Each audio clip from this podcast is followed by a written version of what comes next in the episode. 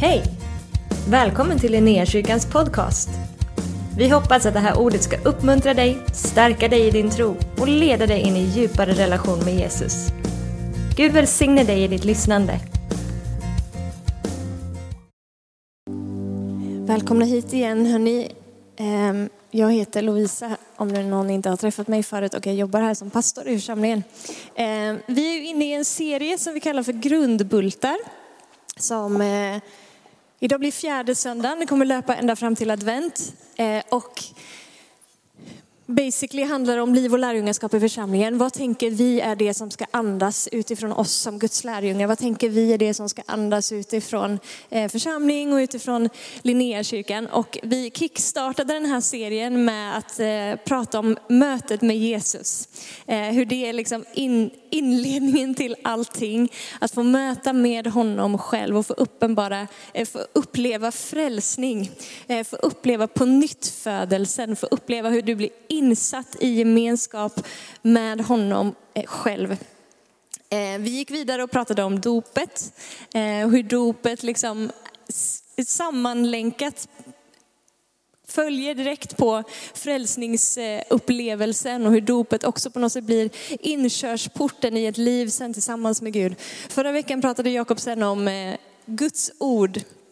Guds ord som eh, får vara det som formar oss, Guds ord som är levande och verksamt, Guds ord som är grunden som vi bygger våra liv på, Guds ord som är det levande ordet, eh, Guds ord som är liksom auktoritet i våra liv. Eh, och idag så ska vi prata om mognad och tillväxt. Och det är ett ämne som, som ligger mig ganska kärt om hjärtat. Basically lärjungaskap. Eh, basically liksom församlingens identitet. Vilka vi är i honom, vem han är i oss, vad han har kallat oss att vara. Eh, församlingen är ju inte en jag ska bara kolla vad klockan är här så jag har lite koll på hur länge jag pratar. Eh, församlingen är ju inte liksom en, en statisk institution liksom, som bara har blivit ålagda en massa stadgar ifrån Gud som vi på något sätt ska liksom upprätthålla och, och förvalta. Utan församlingen är någonting som är dynamiskt, någonting som är relationellt. Församlingen är någonting som är i en ständig rörelse och på ständig liksom, framfart, eller vad man ska säga. Så inte någonting som bara är, är stillastående och upprätthåller eh, ett gäng traditioner. Liksom.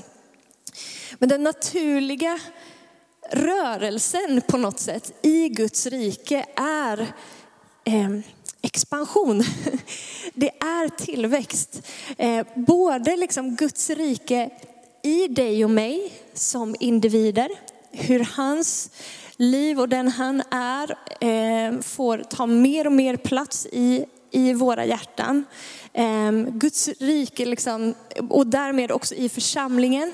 Ehm, men också hur Guds rike sen genom församlingen och genom våra liv är någonting som, som expanderar och som växer. Det är inte på tillbakagång liksom, utan det ut, utbreds mer och mer. Vi växer både i i vårt inre liv tillsammans med Gud och, och i vårt yttre liv tillsammans med Gud. Eh, och jag, jag tänker på något sätt som bilden av ett träd, liksom, hur församlingen, om församlingen nu skulle vara ett träd så är det liksom både på något sätt rötter som dras djupare, eh, som dras djupare i Gud, Guds rötter som dras djupare i våra hjärtan och grenar som också växer uppåt och, och utåt och, och når längre. Och Jesus också liknar faktiskt himmelriket vid något tillfälle vid ett, ett litet senapsfrö som är det minsta av alla fröna, men sen när det planteras i en, i en jord där det får växa så blir det ett stort, stort träd som breder ut sig och himmelens fåglar kan komma och bygga bo i det. Så det, det talar om någonting som liksom växer till i den troende och genom den troende.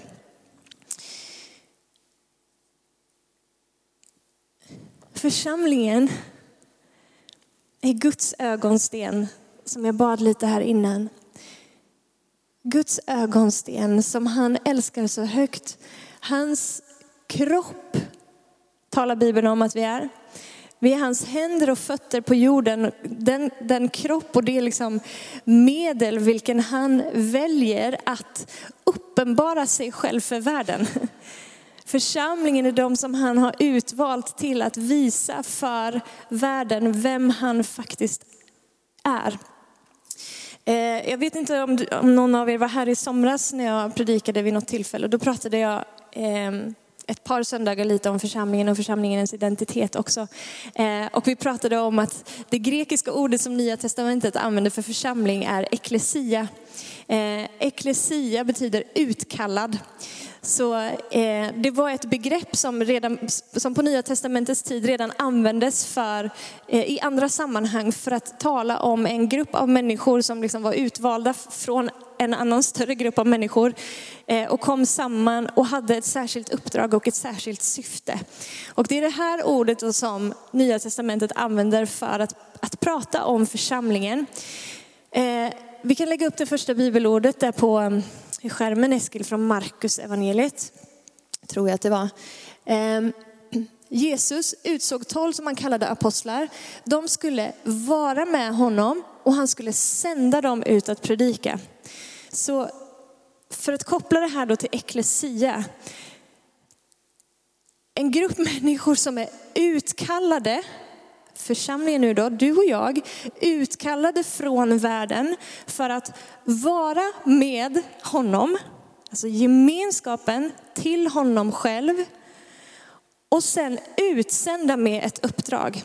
De skulle vara med honom och han skulle sända dem ut att predika. Okej, okay, så två, två grejer. Kallade till och sända utifrån. Eh, Johannes 20 och 21 säger, som Fadern har sänt mig så, så sänder jag er. Eh, där fick ni den också, vad bra. Eh, det finns också några bibelställen, om man läser Johannes evangeliet kapitel 15.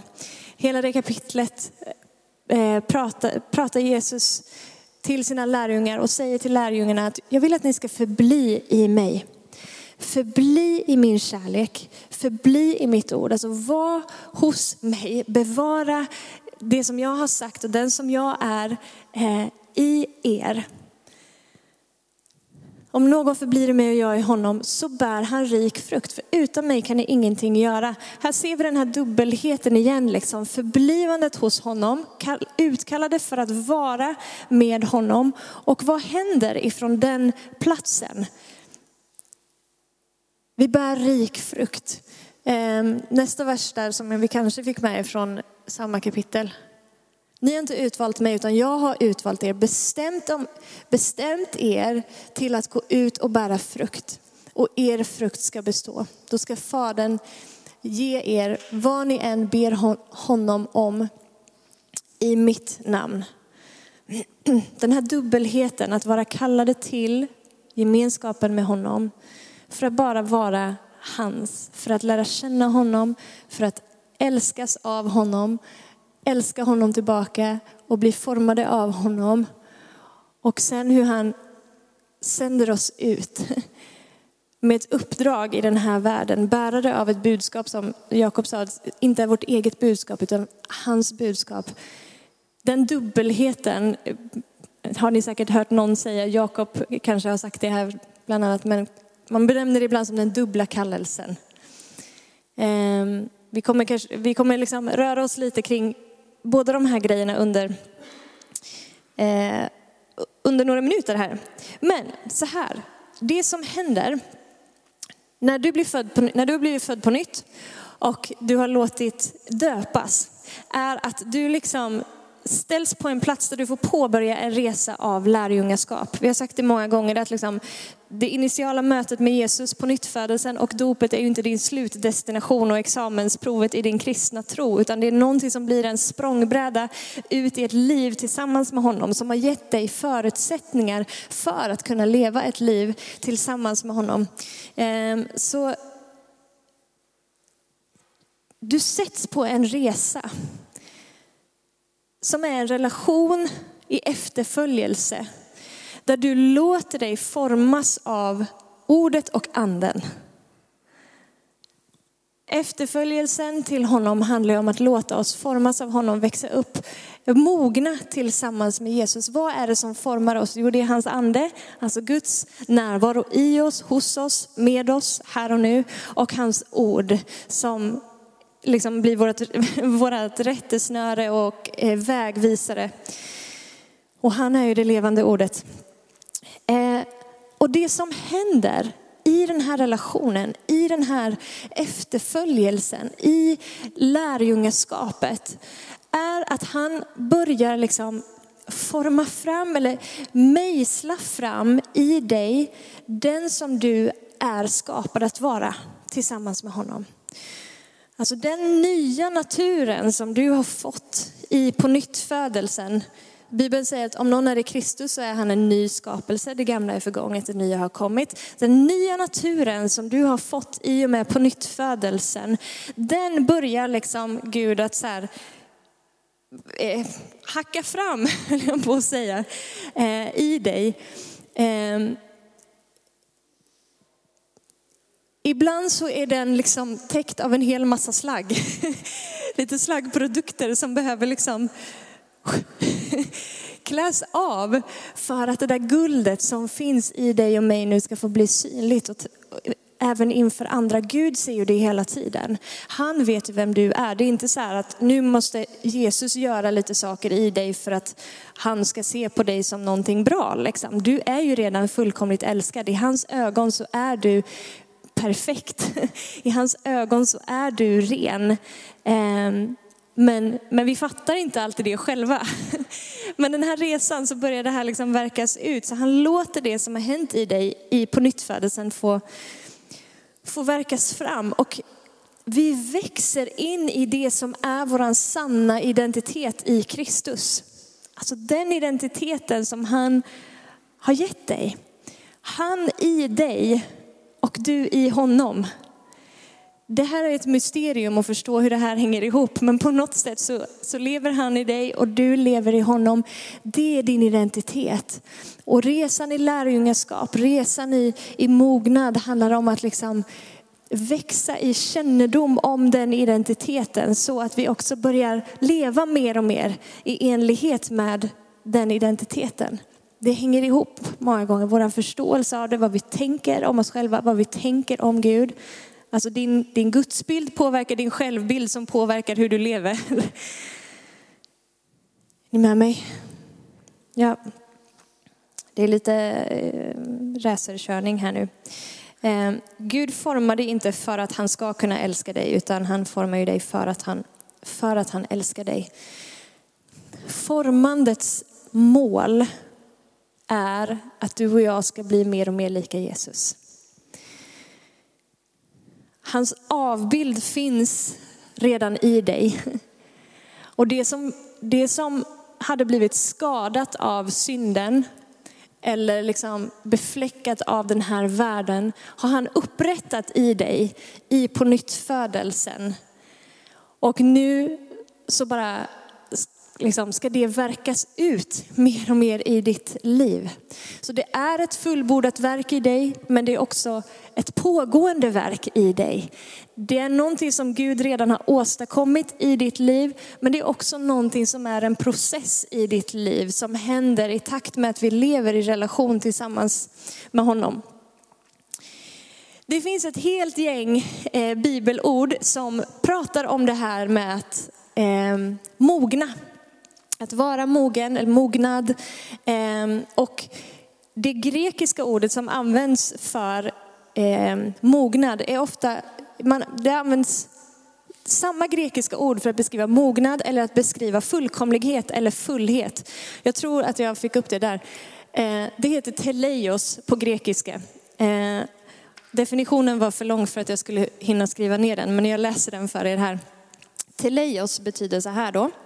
Det talar särskilt om mognaden hos en människa och inbegriper både religiös insikt och etisk omdömesförmåga, hel och full hängivenhet till Guds gemenskap och till hans vilja och den religiös-kultiska fullkomligheten, det vill säga de troendes slutgiltiga rening genom Kristi verk. Det där kanske också var som grekiska i vissas öron. om, ni, om ni vill eh, få med er den där definitionen sen, för ingen hann väl skriva ner den, så får ni komma och fråga sen efteråt så ska ni få den. Vi ska läsa ett gäng bibelord i alla fall på det här temat, som nu, inte den ännu Eskil. Ehm, du kan ta bort den så länge. Ehm, så du ska få med dig i alla fall. Och vi börjar i Efesierbrevet kapitel 4. Eh, och vi ska läsa vers 8 till 15. Oh, jag kan läsa det från skärmen. Därför heter det, han steg upp i höjden, alltså Jesus, han tog fångar och gav människorna gåvor. Det att han steg upp, vad innebär det om inte att han också steg ner till jorden? Han som steg ner är också den som steg upp över alla himlar för att uppfylla allt. Och han gav några till apostlar, andra till profeter, andra till evangelister och andra till herdar och lärare för att utrusta de heliga till att fullgöra sin tjänst och bygga upp Kristi kropp tills vi alla når fram till enheten i tron och i kunskapen om Guds son. Som en fullvuxen man med ett mått av teleios, mognad, som motsvarar Kristi fullhet. Då är vi inte längre barn som kastas hit och dit och dras med av varje vindkast i läran. När människorna spelar sitt falska spel och listigt förleder till villfarelse. Nej, vi ska hålla fast vid sanningen i kärlek och på allt sätt växa upp till honom som är huvudet, Kristus. Okej, så Gud har någon slags tanke med sin församling. Att vi ska växa upp till honom. Att vi ska mogna med honom. Eh, och Gud är ju i högsta grad verksam i den här processen. Eh, och en del i det som han gör är det som vi läste om här, att han, han har liksom insatt tjänstegåvor som ska vara med och utrusta de heliga till att de ska kunna fullgöra sin tjänst. Men målet med det är att vi ska växa upp i mognad, alltså vi ska bli uppfyllda av honom för att mera kunna likna honom. Den stora bilden på något sätt när vi pratar om det här med mognad är ju liksom jag tror vi, vi, vi här är ju ganska mycket barn av våran tid i bemärkelsen att vi lever i ett hyfsat individualistiskt samhälle. Och vi tänker liksom att det är jag som ska mogna och kliva in i allt det som Gud har för mig och liksom jag ska leva i min kallelse och liksom alla mina drömmar ska bli uppfyllda och Guds alla ord till mig ska liksom gå i fullbordan och allt sånt här. Vilket är väldigt sant. Men, men när Bibeln pratar här så, så pratar den liksom om kollektivet om församlingen. Det är inte liksom bara dig som individ, även om det liksom, Gud har ju sin resa och mognadsprocess i oss som individer. Men det är en gemensam resa som vi gör tillsammans som Kristi kropp, där vi är beroende av varandra. Alltså en ensam person kommer liksom inte kunna återspegla hela fullheten av vem Gud är på det sättet, utan församlingen tillsammans, den gemenskapen ger en mer komplett bild av vem Kristus är. För att han uppenbarar sig på olika sätt i och igenom våra liv. Okej, vi ska läsa från Efesierbrevet kapitel 3 också. Eh, vers 14 till 20. Därför böjer jag mina knän inför Fadern. Det här är Paulus som skriver. Han från vilken allt som kallas far i himlen och på jorden har sitt namn. Jag ber att han i sin härlighetsrikedom ska ge kraft och styrka åt er inre människa genom sin ande. Att Kristus genom tron ska bo i era hjärtan och att ni ska bli rotade och grundade i kärleken. Då ska ni tillsammans med alla de heliga kunna fatta bredden och längden och höjden och djupet och lära känna Kristi kärlek som går långt bortom all kunskap. Så ska ni bli helt uppfyllda av all Guds fullhet. Han som kan göra långt mycket mer än allt vi ber om eller tänker genom den kraft som verkar i oss. Kan vi backa tillbaka Eskil till den första sidan där? Tack. Eh, jag ber att han i sin härlighetsrikedom ska ge kraft. Kraft här på grekiska är dynamis, eh, alltså Guds eh,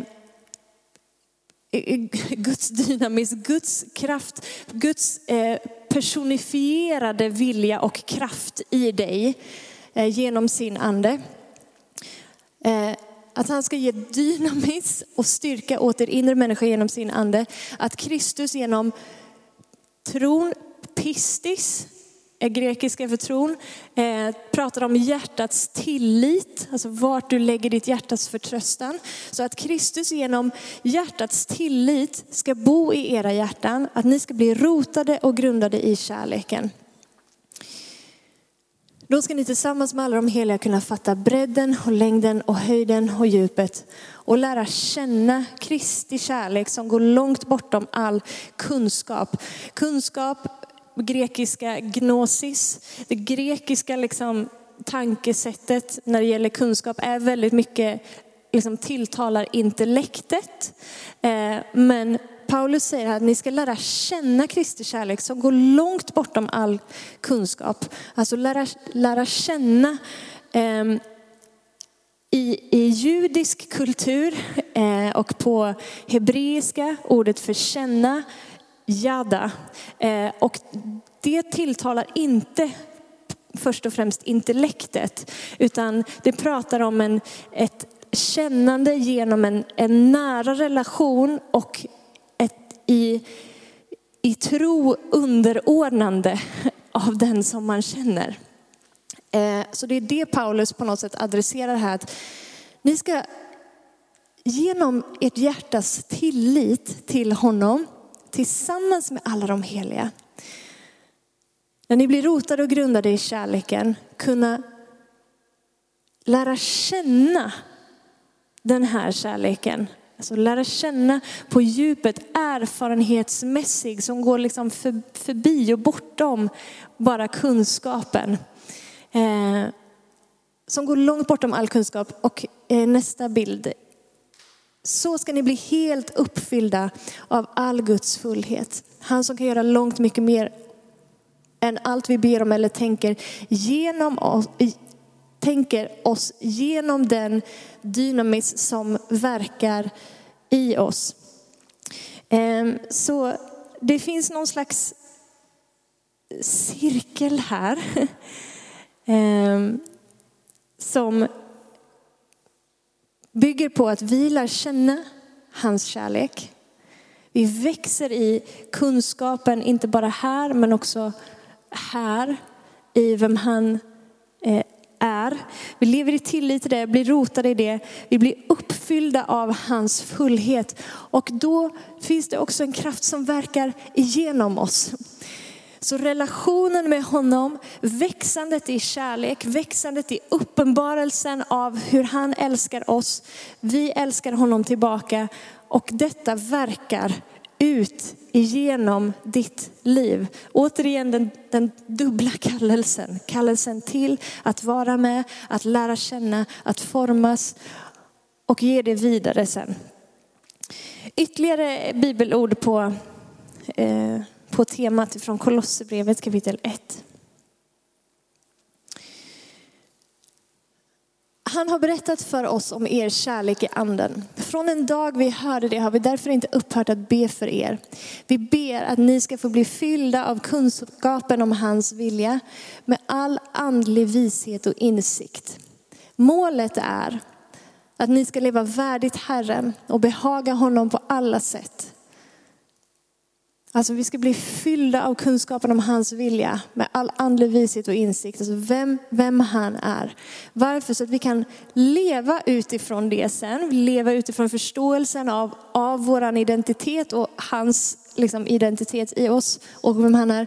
Målet är att ni ska leva värdigt Herren, behaga honom på alla sätt genom att bära frukt i alla slags goda gärningar och fortsätta att växa i kunskapen om Gud.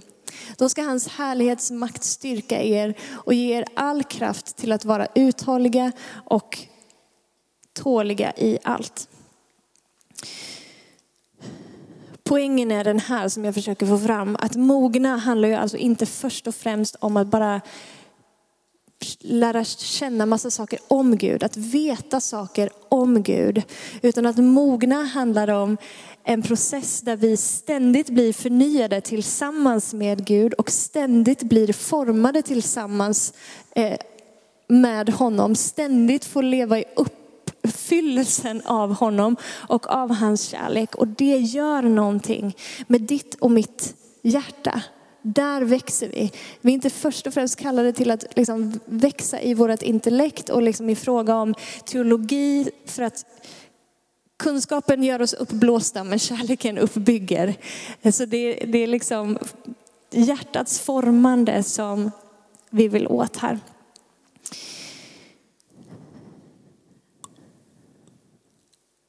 Det enkla mötet med Jesus. Ibland så känns det som att eh, jag minns när jag gick bibelskola, när jag började bibelskola i Stockholm eh, i församlingen där Jakob då var föreståndare. Ehm, så kom jag till bibelskolan och jag tänkte att jag visste ganska mycket. Ödmjuk som jag var så tänkte jag att jag hade ganska bra koll och visste ganska mycket om Gud. Och så helt plötsligt så bara, det har gått liksom några veckor in på terminen och så här, och matats med så mycket information om Gud men också liksom att Gud har börjat verka på min insida och göra massa grejer i mig och forma.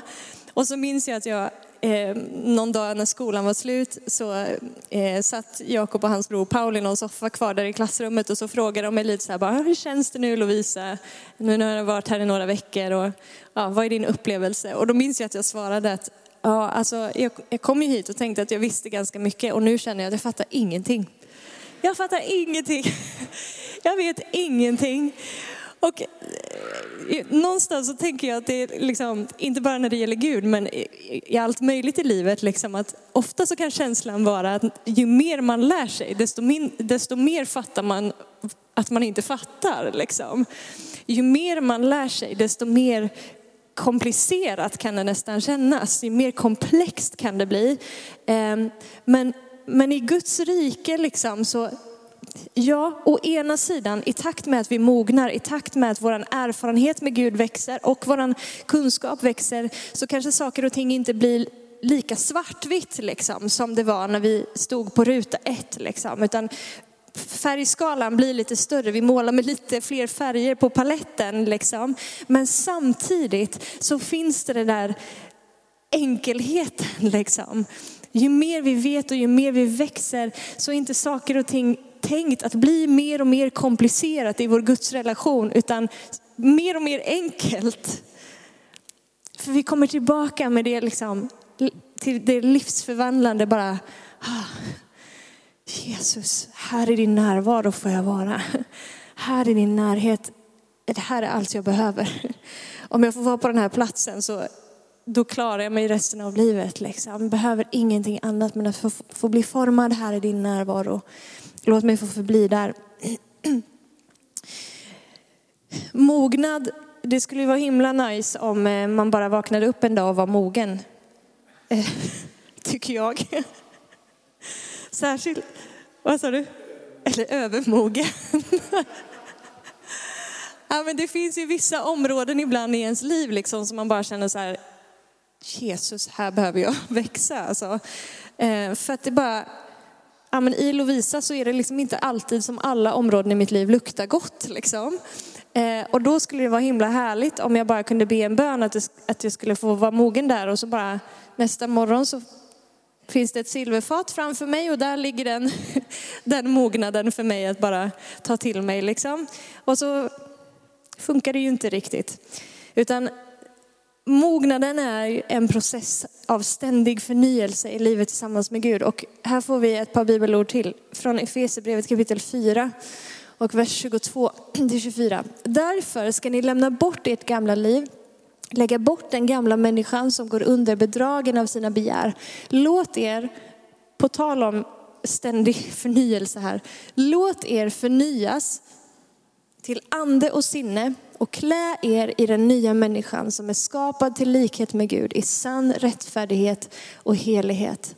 Alltså den nya människan, den som du är liksom i din sanna identitet, i, som du blev i på nytt födelsen, som Gud har upprättat igen i dig. Hur, hur iklär vi oss den som vi egentligen redan är? Men genom den ständiga förnyelsen, låt er förnyas till ande och sinne. Eh, nästa vers är från Romarbrevet. Därför uppmanar jag er bröder vid Guds barmhärtighet att frambära era kroppar som ett levande och heligt offer som behagar Gud, er andliga gudstjänst. Och anpassa er inte efter den här världen, utan låt er förvandlas genom förnyelsen av ert sinne, så att ni kan pröva vad som är Guds vilja. Det som är gott och fullkomligt och behagar honom. Eh, om man liksom vågar stanna upp lite och läsa de här verserna lite noggrannare, jag kan lägga upp den från Efesierbrevet där igen till exempel, så, så kan man se hur den här liksom resan, mognadsprocessen, är samverkan mellan dig och Gud.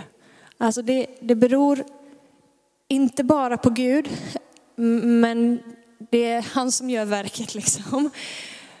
Och det beror inte bara på dig, men de hänger ihop. Ehm, därför ska ni lämna ert gamla liv och lägga bort den gamla människan.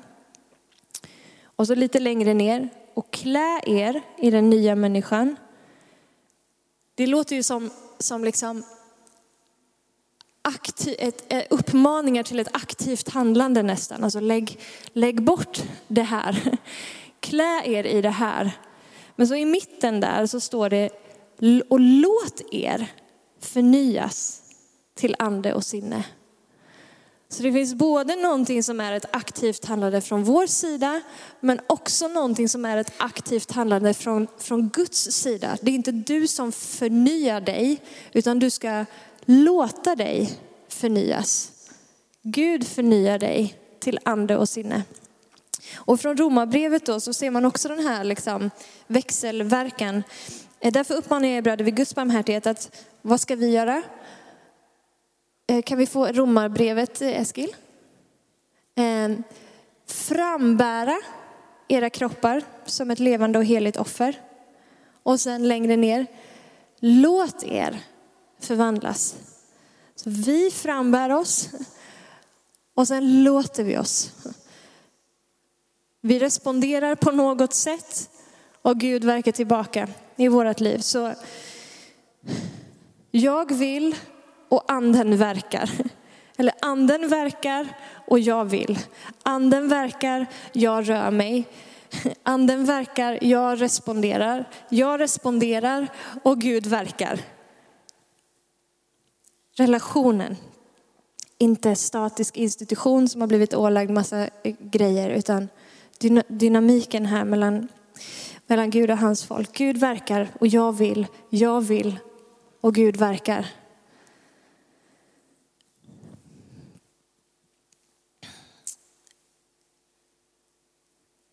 Så här har jag skrivit, våra mognad och tillväxt i lärjungaskap att bli mera lik Jesus i ord och i gärning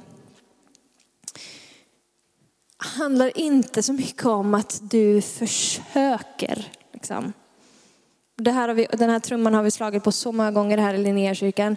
Det handlar inte om att du och jag ska ta i lite mer från tårna och försöka bli en lite bättre människa. Det är liksom inte beteendemodifiering som vi pratar om, att du lägger, lägger dig till med ABC som du tänker att det här ska jag göra när jag är, är kristen. Utan det handlar mer om att, om jag får använda ett engelskt uttryck, surrender. Att du liksom kapitulerar, ger upp inför Gud och låter honom få verka i och genom dig. Och att kapitulera inför Gud och hans verk i dig och mig handlar inte om ett utplånande av, av jaget. Liksom. Men det handlar om att vi säger ja till att låta honom forma så att vi kan bli ännu mer av dem som vi är tillsammans med honom. En Lovisa som kapitulerar och säger Gud, här är jag, gör vad du vill, forma mig, mitt, mitt liv är ditt. Jag, jag lägger ner mitt eget, lägger ner min egen agenda och mina, liksom, min, min egen ambition och mitt eget kontrollbehov och min eget behov av att vara min egen herre. Liksom. Jag, jag lägger ner det. Det innebär inte att Lovisa som person upphöra att existera. Utan från den platsen så blir Lovisa den, den på nytt födda människan, den upprättade Lovisa kan få bli mer och mer synlig för att mitt, mitt liv ligger i, i liksom krukmakarens händer där han får forma och färga mig så som, så som han vill. Och kanske vi kan stå på den platsen i våra liv där vi kan säga nu lever inte längre jag utan Kristus lever i mig.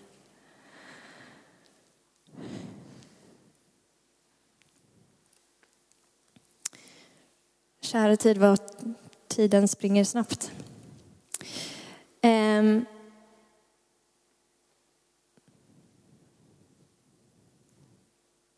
jag funderar på vart jag ska hoppa in här nu för att vi inte ska hålla på för länge. Okej, ni får ett bibelord här på det här eh, temat igen då med den här eh, relationella växelverkan i mognadsprocessen.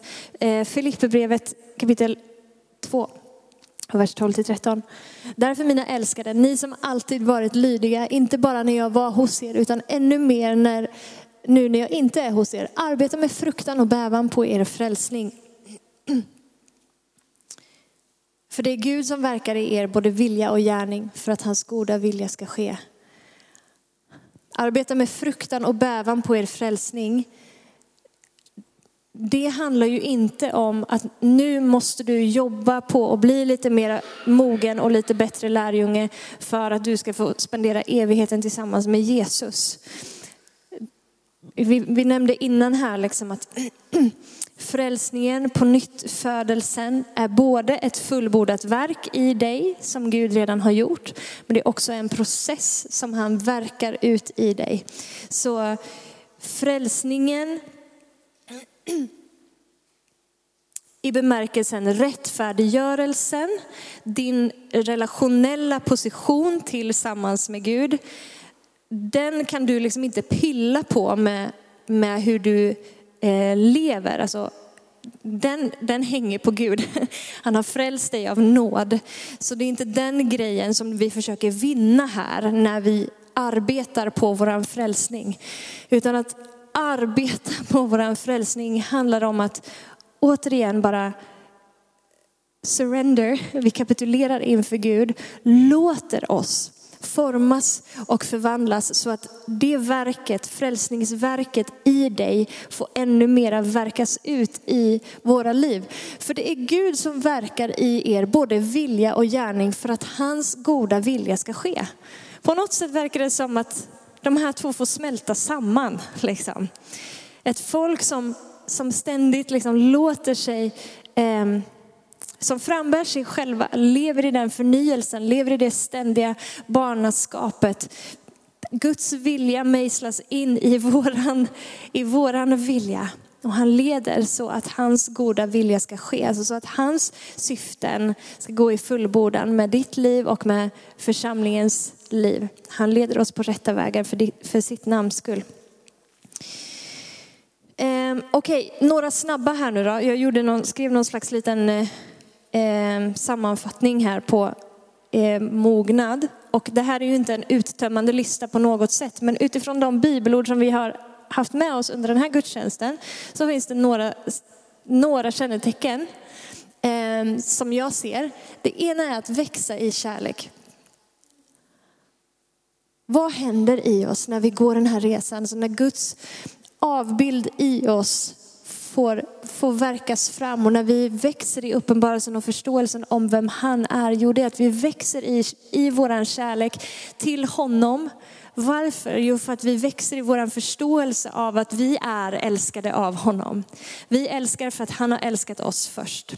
Så vi växer i vår kärlek till honom, till oss själva och till varandra. Eh, så hela liksom, kärleksaspekten går inte att plocka ut plocka bort ifrån när vi pratar om lärjungaskap och när vi pratar om eh, att växa upp tillsammans med honom.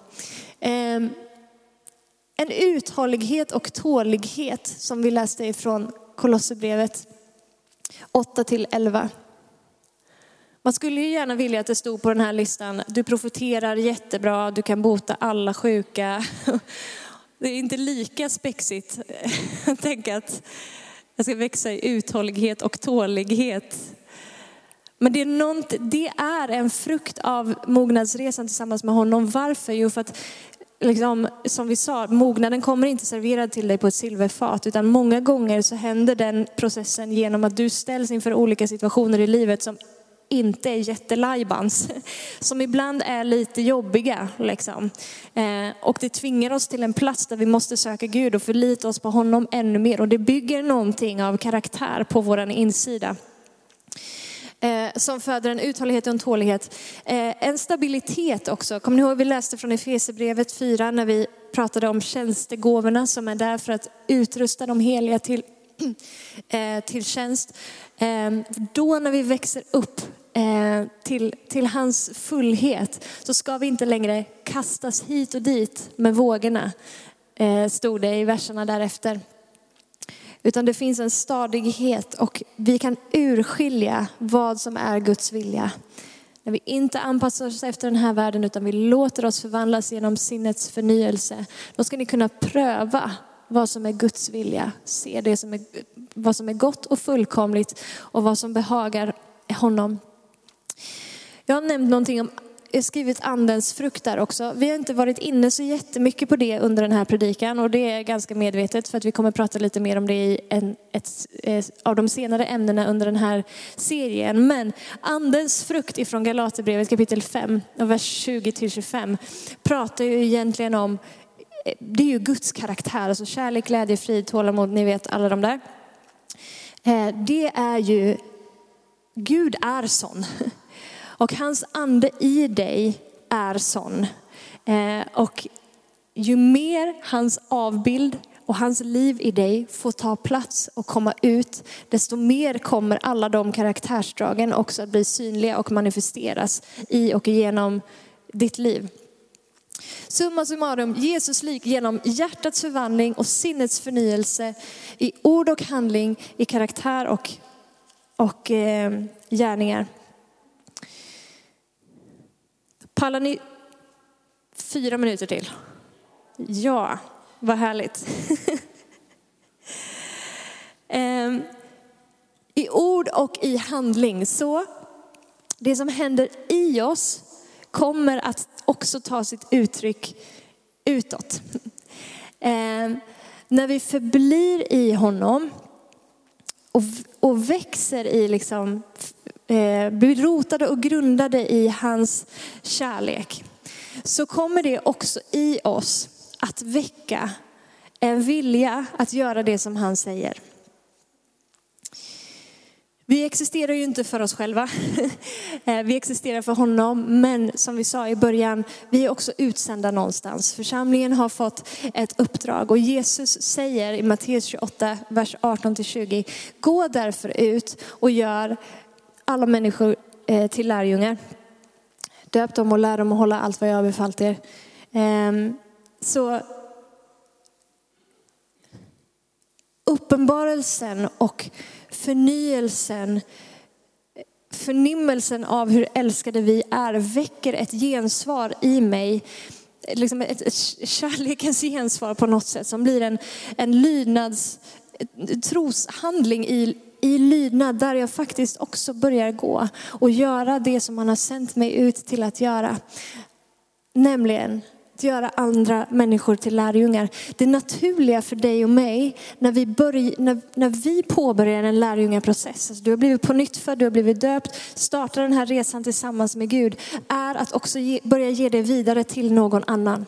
Det som Gud har kallat oss till som sina lärjungar är att vara lärjungar som gör lärjungar, som gör lärjungar, som gör lärjungar.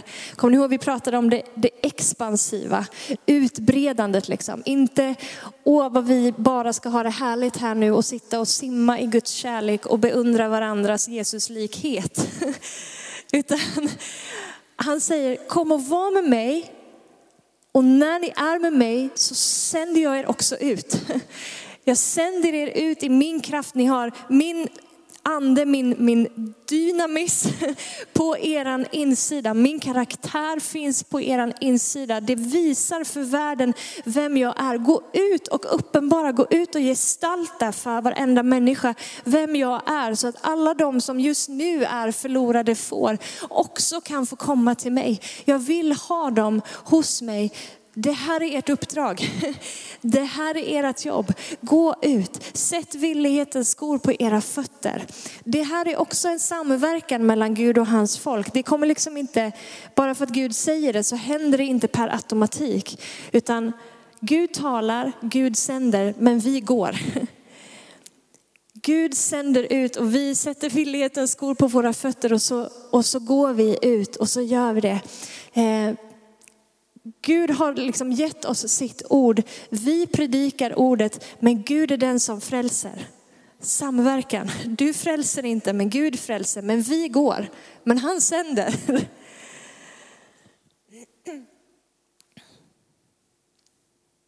Lärjungar som gör lärjungar som gör lärjungar.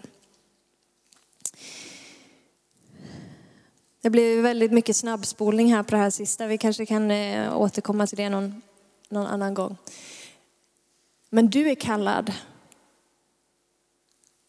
som bärare av Guds avbild att bli mer och mer lik honom. Och du är kallad till att göra lärjungar. Det är inte enbart en pastors uppgift att göra lärjungar. Det är församlingens uppgift att göra lärjungar. Att gå ut och predika ordet så att fler människor kan tro, så att fler människor får lära känna honom.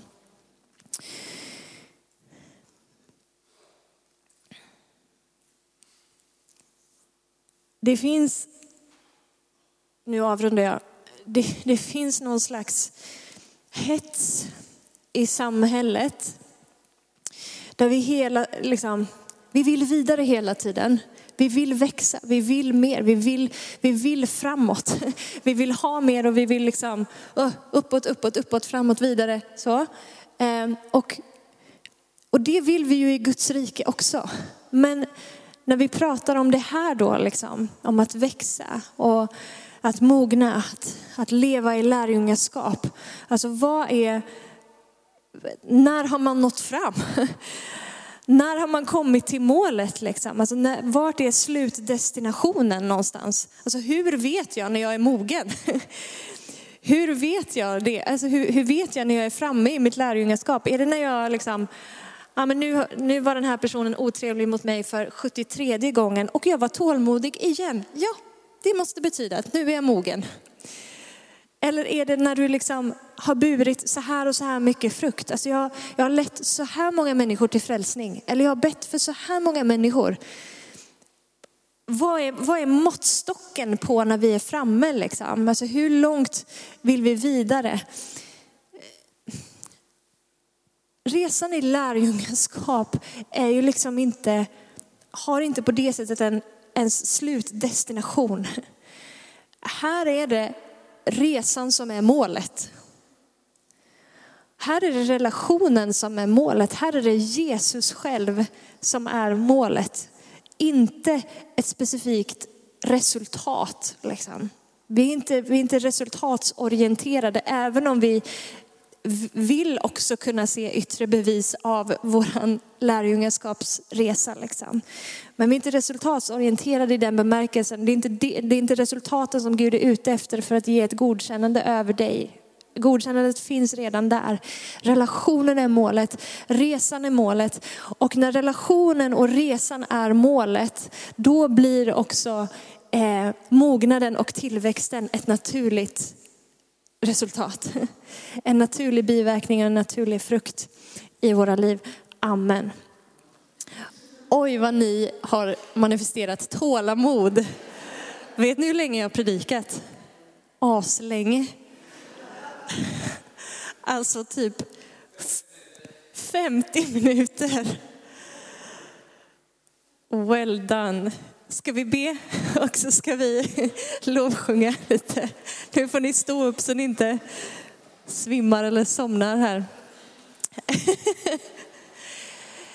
Gud, vi tackar dig att vi får vara dina barn. Så tacksam att vi får vara ditt folk. Tack att vi får vara din församling, Herre.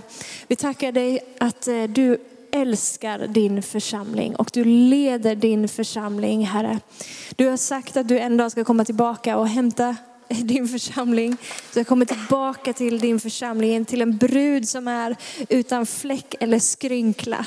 Och du verkar nu i oss 24-7 för att liksom forma fram ännu mer i oss, den som vi är skapade att vara tillsammans med dig. Jag tackar dig att vi får tillhöra den här gemenskapen där vi tillsammans med alla de heliga får en sannare bild av vem du är, får växa i vår förståelse av vem du är Herre. Att vi får bli rotade och grundade i din kärlek Herre. Tack att vi får förbli i dig. Det är vårt på något sätt yttersta mål Gud, att förbli i dig, förbli i relationen tillsammans med dig, förbli i gemenskapen med dig Herre.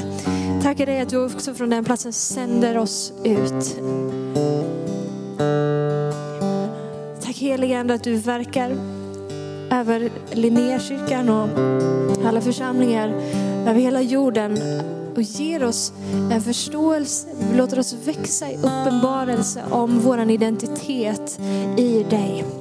Vilka vi är i dig, vem du är i oss, vilket syfte vi har på den här platsen. Och där är du i centrum. Jesus Kristus, du är huvudet för din kropp. Huvudet är den som liksom leder, huvudet är den som eh, visar vägen, som ger instruktionerna. Huvudet är den som vi får vår näring ifrån. Du är den som fogar oss samman. Du är centrum utav allting, Herre. Vi lever för din ära, vi lever för att, för att eh, förhärliga dig. Vi lever för att gestalta dig. Forma oss Herre. Gör oss mera lika dig. Tack att det inte kommer som ett resultat av våran strävan och krampaktiga försök. Men, men vi vill säga Gud, här är vi. Här är vi. Låt din vilja ske i oss. Vi säger ja Herre till ditt rike i oss. Vi säger ja till din vilja i oss. Vi säger ja till ditt verk i oss Gud. Låt det ske med oss så som du har sagt Herre. Vi välkomnar dig helige Ande. Vi välkomnar dig. Amen. Låt oss tillbe tillsammans. Tack för att du har varit med oss. Hoppas du känner dig inspirerad av Guds ord och har fått nya perspektiv. Hör gärna av dig till oss och berätta om Gud har rört vid dig på något sätt. Vi är så glada att få höra vittnesbörd om vad Gud gör. Du kan mejla oss på adressen info och dit kan du även mejla om du har ett böneämne som du önskar att vi ber för. Eller om du har tagit emot Jesus och inte har någon bibel så vill vi mer än gärna skicka en bibel till dig. Skicka ett mejl med ditt namn och dina adressuppgifter till info så ser vi till att du får en. Om du vill ge en gåva till Linnéakyrkans arbete för att nå fler människor med evangelium så kan du swisha till 123 520 0993. Du kan också besöka oss på linneakyrkan.se för att få mer information. Välkommen tillbaka att lyssna snart igen.